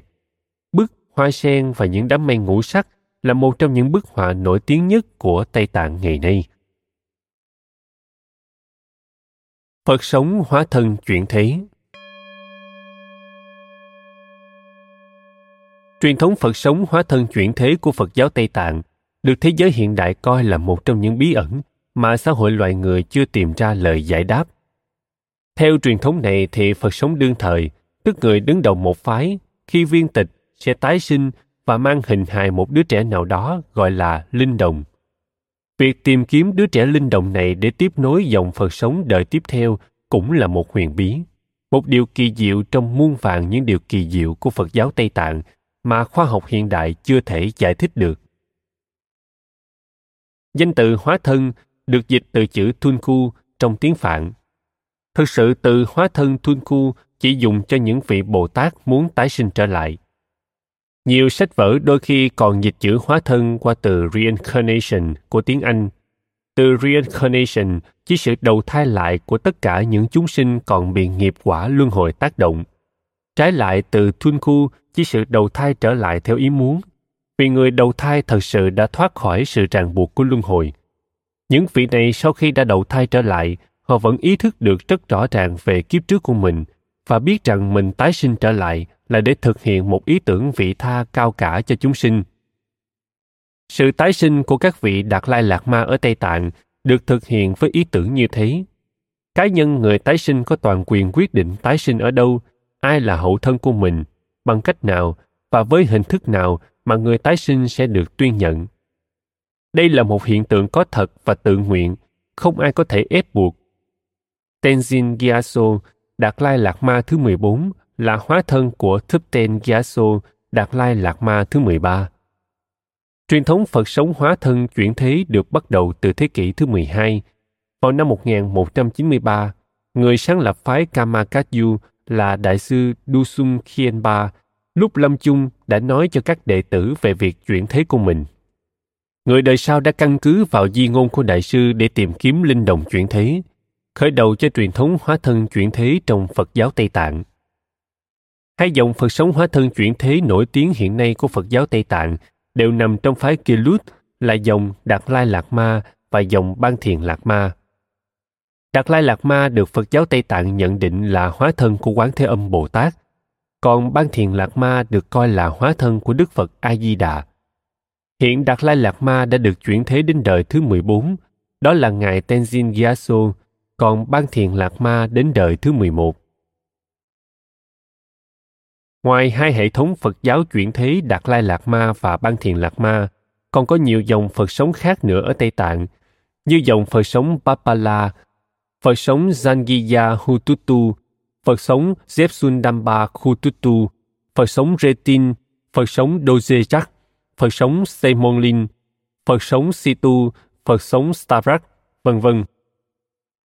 Một huyền bí khác nữa của truyền thống Phật sống hóa thân chuyển thế của Phật giáo Tây Tạng chính là phương pháp tìm kiếm linh đồng, tức là tìm kiếm đứa trẻ được xem là tái sinh chuyển thế của vị Phật sống đương thời đã viên tịch. Có nhiều phương pháp khác nhau, nhưng cách đơn giản nhất thường do Đạt Lai Lạc Ma hoặc Ban Thiền Lạc Ma chỉ định. Khi đó Đạt Lai Lạc Ma hoặc Ban Thiền Lạc Ma sẽ đóng dấu lên tên của đứa trẻ trong bản danh sách những đứa trẻ được đưa lên. Đứa trẻ được chọn sẽ là linh đồng chuyển thế. Theo một phương pháp khác khá phổ biến, rất nhiều vị Phật sống trước khi viên tịch để lại lời dặn dò về phương hướng và địa danh chuyển thế tái sinh của mình, tức là nơi mà linh đồng sinh ra, với những hình thức như di chúc, báo mộng. Thông thường một năm sau khi vị Phật sống đương thời viên tịch, công việc tìm kiếm linh đồng sẽ được bắt đầu. quá trình tìm kiếm linh đồng phải bảo mật nghiêm ngặt. Những người tham gia vào công việc tìm kiếm là các cao tăng đại đức của phái. Truyền thống Phật sống chuyển thế dựa trên giả thuyết về sự tái sinh của linh hồn. Chúng ta sẽ đi sâu vào vấn đề này trong phần thứ tư, ba đô và nghệ thuật sinh tử. Theo đó thì linh động chuyển thế chắc chắn phải mang dáng dấp của vị Phật sống đương thời. Các cao tăng sẽ căn cứ vào di ngôn của vị Phật sống đã viên tịch mà lần ra manh mối thông qua các hình thức như chim bói, nhập thần, quan sát hình tích của linh động đã được thể hiện trong hồ thần để xác định phương hướng tái sinh của Phật sống. Sau đó, đi theo hướng này để tìm kiếm linh động chuyển thế. Chú thích Hồ thần Tăng nhân phụ trách việc tìm kiếm sẽ đến bên hồ thần, quan sát mặt hồ. Trên mặt hồ sẽ xuất hiện một số chữ phạn gợi ý các thông tin quan trọng về tên gọi cũng như địa chỉ của linh đồng. Trở lại với nội dung sách. Thông thường khi linh đồng chuyển thế ra đời, trên nóc nhà hoặc trong phòng sẽ hiện lên cầu vồng hay những áng mây rực rỡ, hoặc cha mẹ của linh đồng sẽ cảm ứng về một điều gì khác lạ. Các cao tăng phụ trách tìm kiếm sẽ đến khu vực và ngôi nhà đó để tìm hiểu về gia đình, lịch sử gia tộc, phẩm hạnh của cha mẹ, đặc biệt phải quan sát kỹ về ngôn ngữ, cử chỉ, hành động của chính linh đồng. Có thể chỉ có một linh đồng được tìm thấy, cũng có thể có nhiều linh đồng. Khi đó những đứa trẻ được lựa chọn sẽ phải trải qua một phép thử khác. Chúng sẽ được đặt trước những vật dụng mà vị Phật sống đời trước thường xuyên sử dụng nhất như kinh Phật, tràng hạt, bát, lẫn lộn với những vật dụng xa lạ và các vị cao tăng theo dõi xem ai trong số đó sẽ chọn những vật dụng dường như chúng quen thuộc, như có sự mách bảo của thần linh. Những đứa trẻ nào qua được kỳ khảo sát này sẽ tiếp tục được tham gia vòng cuối cùng. Ở vòng quyết định cuối cùng, một lễ tuyển chọn gọi là rút thăm bình vàng được tiến hành trong ngôi chùa linh thiêng nhất của phái. Trước tượng Phật Thích Ca Mâu Ni và với sự hiện diện của các cao tăng, đại đức các quan chức chính quyền từ trung ương tới địa phương, người ta viết tên của các linh động đã qua những bước sơ tuyển và được vào vòng chung kết lên những tấm thẻ làm bằng ngà voi. Các tấm thẻ này được cho vào các túi bằng lụa hoàn toàn giống nhau. Sau khi niêm phong cẩn thận, các túi có đựng thẻ được cho vào một cái bình bằng vàng và đặt trên bệ thờ. Sau một loạt các nghi lễ tôn giáo, một cao tăng xốc những tấm thẻ đó trong bình và rút ngẫu nhiên một cái túi có đựng thẻ rồi giao cho chủ lễ. Tấm thẻ trong túi được trưng ra cho tất cả các cao tăng và quan chức cùng xác định tên tuổi của linh đồng được viết trên tấm thẻ. Khi mọi người không còn thắc mắc gì nữa, chủ lễ tuyên bố tên linh đồng được chọn làm Phật sống và sẽ trở thành người đứng đầu phái. Rồi mọi người cùng tiến hành nghi lễ tọa sàng. Linh đồng chuyển thế qua xác nhận được ngồi trên giường cao, các cao tăng quỳ lạy phía dưới Nghi thức cuối cùng này thể hiện Phật sống đã chuyển thế thành công. Việc rút thẻ để xác định Phật sống chuyển thế, còn gọi là lễ rút thăm bình phàn được quy định từ năm 1792 do vua Càn Long đặt ra khi Tây Tạng còn là một vùng đất thuộc nhà Mãn Thanh. Còn trước năm 1792, việc xác định linh đồng chỉ là sự chọn lựa của những vị chức sắc Phật giáo của phái. Hóa thân của các Đạt Lai Lạt Ma Tây Tạng. Theo các tài liệu nghiên cứu về Phật giáo Tây Tạng và nhất là về cuộc đời của các Đạt Lai Lạt Ma, thì từ năm 1419, Tây Tạng đã có truyền thống hóa thân khi Đại sư Song Ba sinh năm 1357, mất năm 1419 qua đời. Vị này đã chỉ định Gedun Trubba, sinh năm 1391, mất năm 1474 thay thế mình. Chính nhà sư này đã nguyện rằng sau khi chết sẽ tái sinh trở lại để cứu độ chúng sinh và hoàn tất những gì mình chưa làm xong, cũng như phát triển việc huấn luyện các tu sĩ phái Gelut, thường được gọi là phái mũ vàng. Lúc đó đang gặp nhiều khó khăn trở ngại. Theo đại sư Gidun Chupa, thì khi hóa thân trở lại trần gian, Ngài sẽ đầu thai qua các vị Đạt Lai Lạc Ma và là Đạt Lai Lạc Ma thứ nhất để các đệ tử biết được mình sẽ hóa thân vào người nào, đại sư đã chỉ rõ một vài thứ đồ dùng hàng ngày của mình và viết một bài kệ đặc biệt. Ngày sau cứ theo đó mà suy đoán. Sau khi đại sư Gedun Truppa viên tịch được hai năm, các đệ tử đã thăm dò, theo dõi, tìm kiếm khắp nơi những gì khả dĩ nói lên được sự tái sinh của Ngài. Lúc bấy giờ ở một vùng kế cận thủ đô có một bé trai mới 2 tuổi, nhưng ăn nói và hiểu biết thông thạo như người lớn. Nghe được tin này, các đệ tử của đại sư đã tìm đến tiếp xúc. Họ thấy đứa bé trả lời những câu hỏi do họ đưa ra rất trôi chảy. Sau đó là cuộc thử thách. Họ đặt những di vật của đại sư Gedun Truppa lẫn lộn với nhiều đồ vật của những nhà sư khác trong tu viện trước mặt cậu bé, rồi hỏi như sau. Hãy cho biết những thứ nào người đã thường dùng ngày xưa. Cậu bé nhìn tất cả các thứ, rồi lựa những di vật của đại sư Gedun Truppa để riêng ra một bên và nói đây là những thứ tôi thường dùng ngày trước. Các đệ tử vô cùng kinh ngạc. Một người nhớ lại bài kệ liền đưa cho cậu bé đọc thử. Không ngờ vào tuổi nhỏ như vậy mà cậu bé lại đọc được cả bài kệ và còn giải thích luôn những đoạn khó hiểu cho mọi người nghe. Sau khi đã chắc chắn đó là vị hóa thân của đại sư Gedun Truppa, các đệ tử liền rước cậu bé về tu viện và tôn làm đạo trưởng với danh hiệu Gedun Gyaso, sinh năm 1475 mất năm 1542, Đạt Lai Lạc Ma thứ hai. Tại tu viện, cậu bé được huấn luyện rất kỹ về giáo lý, giáo luật và mọi thứ dành cho một nhà sư trưởng sau này. Kedun Gyaso rất thông minh, học một biết mười. Có lần cậu bé thấy người trong tu viện kinh ngạc về trí thông minh của mình, nên đã nói một câu như sau. Thế các người không biết ta chính là đại sư Gedun Truppa hay sao? Cậu bé đã lớn lên trong tu viện và phát triển tài năng xuất chúng của mình, trở thành một đạo trưởng nổi danh về tài đức, thông suốt mọi kinh điển Phật giáo. Ngài đi trao giảng, giúp đỡ mọi người từ các làng mạc xa xôi đến những nơi heo hút, khiến mọi người dân ở Tây Tạng đều tôn sùng kính nể. Đạo trưởng có nhiều ước nguyện trong vấn đề cứu độ chúng sinh, nhưng chưa thực hiện được bao nhiêu thì bất ngờ bị bệnh và qua đời. Trước khi ra đi, Ngài đã trăn trối lại là mình sẽ tái sinh lần nữa để mong hoàn tất ý nguyện. Lần này, Ngài để lại một số di vật khác trước và một bài kệ mới để các đệ tử dùng trong việc tìm ra người mà mình sẽ đầu thai vào. Không đầy một năm rưỡi sau, người ta phát hiện ở ngôi làng rất xa thủ đô có một cậu bé ra đời trong một gia đình nghèo. Cậu bé có những cử chỉ và lời nói rất lạ lùng, luôn luôn tỏ vẻ nôn nóng và yêu cầu được về tu viện chính để gặp mặt một số nhà sư ở đó. Tu viện chính liền cử ba người đến ngôi làng ấy. Khi đi, họ đem theo các di vật của đạo trưởng cùng bài kệ. Trước lúc phái đoàn đến nhà một ngày, cậu bé đã báo cho gia đình biết là ngày mai sẽ có khách quý đến thăm, hãy chuẩn bị trà nước đón khách. Quả nhiên hôm sau, phái đoàn tu sĩ của tu viện chính đến. Cậu bé đã nhận ra một người trong đoàn, đó là một nhà sư già thường lo việc giao tiếp giữa các ngôi chùa, các tu viện.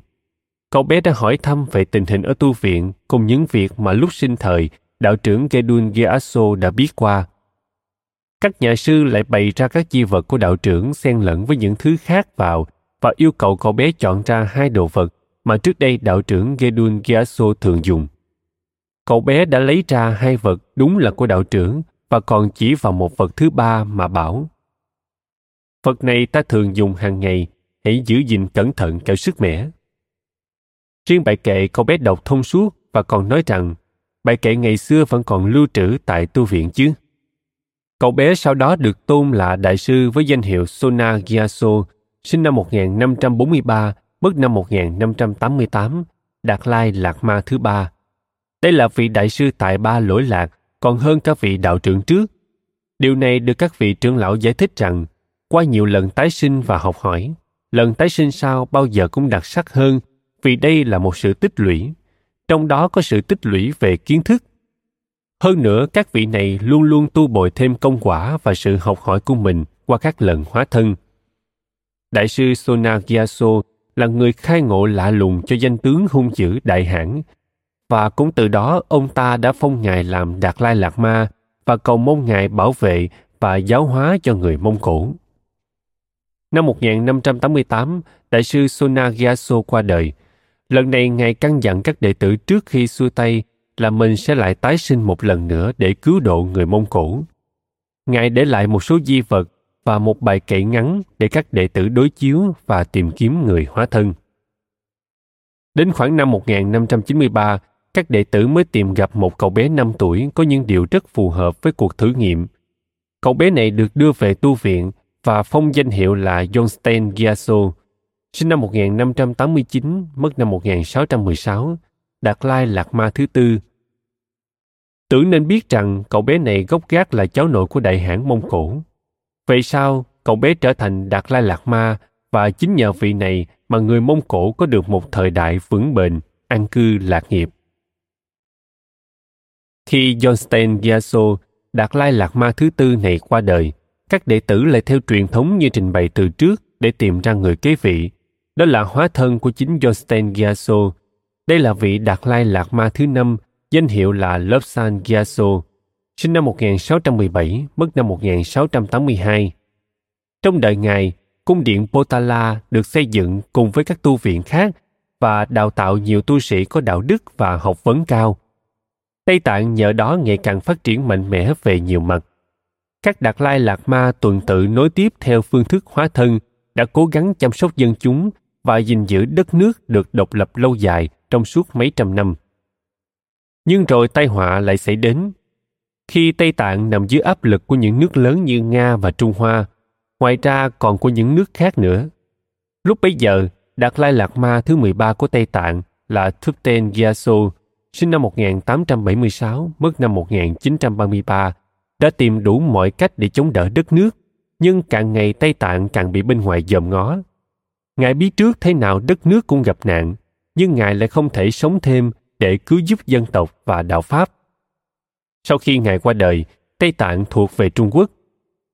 Tục truyền rằng, khi Đạt Lai Lạt Ma Thupten Gyatso qua đời, nhục thân ở tư thế tĩnh tọa và được ướp xác theo cách cổ truyền. Nhưng sau đó các tu sĩ thấy mặt ngài đã chuyển về hướng đông bắc. Nhà sư già nhiều kinh nghiệm đã suy ra rằng Đạt Lai lạc Ma đã chỉ hướng nơi mà ngài sẽ tái sinh. Từ đó cuộc tìm kiếm vị hóa thân của ngài được tiến hành. Phái đoàn lên đường nhắm hướng đông bắc mà đi. Trên đường, họ thu thập thêm các sự kiện có liên quan. Một hôm họ nghe đồn về một cậu bé độ 3 tuổi rất thông minh và thường nhắc đến các nhà sư cũng như thích kinh điển. Phái đoàn bèn đến ngôi nhà đó. Đây là một ngôi nhà xây bằng đất, tọa lạc bên cây cổ thụ xum xuê. Khi phái đoàn bước vào thì gặp cậu bé. Cậu bé rất vui mừng khi thấy các nhà sư vào nhà mình, nên chạy đến và ngồi lên đùi một trưởng lão hòa thượng. Vì vị này có đeo một chuỗi hạt rất đẹp. Nhà sư hỏi, tên người là gì? Cậu bé đáp, tôi là La Môn. Nhà sư lại chỉ một nhà sư đứng bên cạnh và hỏi, đây là ai? Cậu bé đáp, đây là Lạc Mastra. Phái đoàn đã biết được phần nào kết quả khi trắc nghiệm cậu bé La Mô, nhưng họ còn phải tìm hiểu thêm nữa trước khi quyết định tháp tùng La Mô về tu viện. Lần sau họ đưa ra một số chuỗi tràng hạt khác nhau và yêu cầu La Mô phân biệt thử chuỗi nào là của Đạt Lai Lạc Ma thứ 13 thường dùng. La Mô liền bước đến dùng tay gạt những chuỗi không phải của Đạt Lai Lạc Ma ra và chỉ giữ lại chuỗi mà Ngài đã dùng trước đây. Các tu sĩ đều kinh ngạc vì quả thật đó chính là chuỗi của Đạt Lai lạt Ma thứ 13. Các cuộc trắc nghiệm kế tiếp đều được La Mô làm đúng hoàn toàn. Do đó, phái đoàn quyết định đưa La Mô về Kinh Đô. Đến lúc gần 5 tuổi, La Mô chính thức được tôn là Đạt Lai lạt Ma thứ 14 từ năm 1935. Trong suốt 20 năm, vị Phật sống này được huấn luyện kỹ càng về mọi mặt. Tuy nhỏ tuổi, nhưng Ngài phải qua nhiều thử thách cam go về giờ giấc, học hành, và nhất là thực hành các pháp môn và giáo lý Phật giáo, trong khi tình hình chính trị không yên ổn. Năm 1959, Đạt Lai Lạc Ma thứ 14 đã phải trốn khỏi điện Potala trong đêm khuya để vượt biên giới đến lánh nạn ở Ấn Độ. Trên đây là những giai thoại hóa thân của các Đạt Lai Lạc Ma Tây Tạng việc hóa thân được xem như khởi đầu từ đại sư Gedun Truppa trở đi.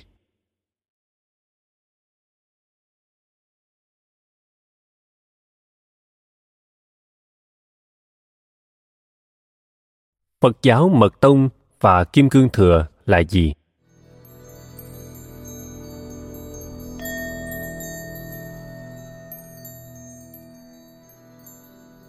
Rốt cuộc thì Mật Tông đặc biệt là kim cương thừa của Tây Tạng nên được hiểu như thế nào? Đây là một câu hỏi không dễ trả lời, bị phản biện và tranh luận không chỉ bởi các học giả Phật giáo nói chung, mà ngay giữa những tiếng nói có uy tín tại Tây Tạng. Nói một cách đơn giản, Kim Cương Thừa đã dung hợp những nét đặc sắc nhất trong giáo lý Tam Thừa. tiểu thừa, đại thừa và mật thừa, chắc lọc những tinh túy nhất của mật pháp, tantra và du già, yoga, đem những pháp môn dường như đối nghịch hòa nhập lại với nhau để thiết lập nên một hệ thống phong phú những nghi quỷ giúp hành giả nhận ra chân lý và đạt được giác ngộ. Một định nghĩa như thế có lẽ vẫn chưa làm thỏa mãn các học giả khó tính.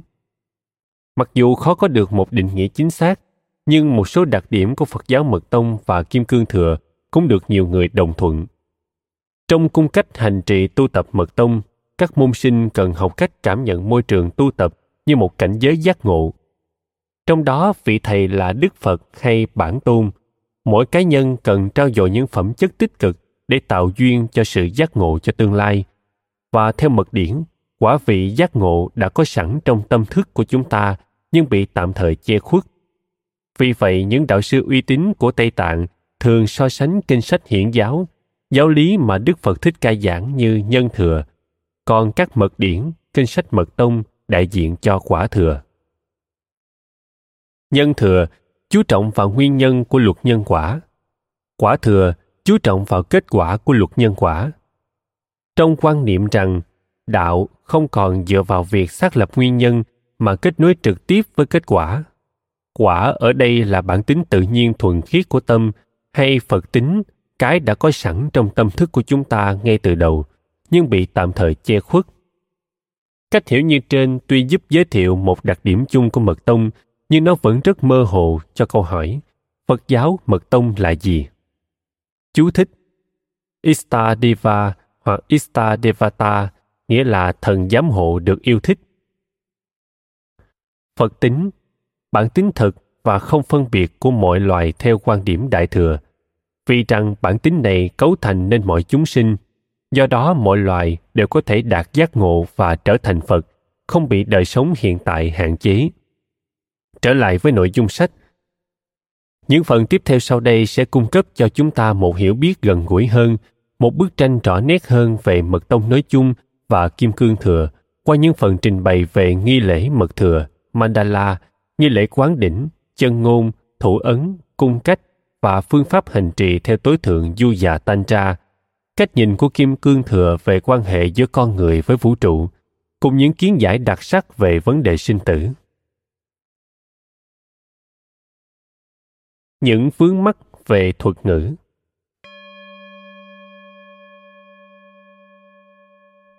Do sức truyền bá rộng khắp nên những người đọc hiện đại gặp không ít khó khăn trong việc tìm hiểu các thuật ngữ liên quan đến phật giáo kim cương thừa Hầu hết các thuật ngữ này đều có nguồn gốc tiếng Phạn của Phật giáo Mật Tông Ấn Độ và có thể đã đi qua các nền văn hóa khác nhau, đặc biệt là Nhật Bản và Tây Tạng, trước khi được dịch cho người đọc hiện đại. Thứ nữa là những khó chịu cho người đọc phát sinh khi các thuật ngữ dường như tương đương lại có thể có các biến thể tinh tế trong việc sử dụng cũng như trong ý nghĩa tùy theo ngữ cảnh, thời gian và địa điểm sử dụng. Vấn đề thứ ba là các kinh sách Kim Cương Thừa giải thích các truyền thống bí truyền bằng một thứ ngôn ngữ mập mờ. Những phương pháp giảng dạy tối nghĩa dựa trên biểu tượng cũng như vô số các từ đồng nghĩa, ẩn dụ, liên kết từ như thế này càng làm khó khăn thêm cho những ai đang cố gắng tìm hiểu Phật giáo Kim Cương Thừa. Lấy thuật ngữ Tantric Buddhism làm ví dụ. Theo giải thích của học giả Isabel Onions, Tantric Buddhism Dịch là Phật giáo Mật Tông không phải là một thuật ngữ được sao chép từ thuật ngữ bản địa, mà là được đặt ra trong ngữ cảnh hiện đại, nếu không hoàn toàn thuộc về phương Tây. Thuật ngữ tương đương được tìm thấy trong phản ngữ là Tantrika, nhằm chỉ những ai đang tu tập theo giảng dạy của những kinh sách được gọi là Tantras, mật điển, trong Saivism của Ấn Độ giáo, không phải trong mật giáo. Chú thích Saivism hoặc Saivism một trong những nhánh chính của Sanathan Dhamma, Ấn Độ giáo, coi thần Shiva là đấng tối cao. Trở lại với nội dung sách, còn Tantric Buddhism là tên gọi được đặt ra cho cùng chung một hiện tượng mà trong tiếng Phạn có thể là Mantanaya, mật tông của Indonesia, Vajrayana, Kim Cương Thừa, Mantrayana, chân ngôn tông hoặc Mantra Mahayana. Những hành giả của nó được gọi là Mantrins yogi hoặc sadhakas.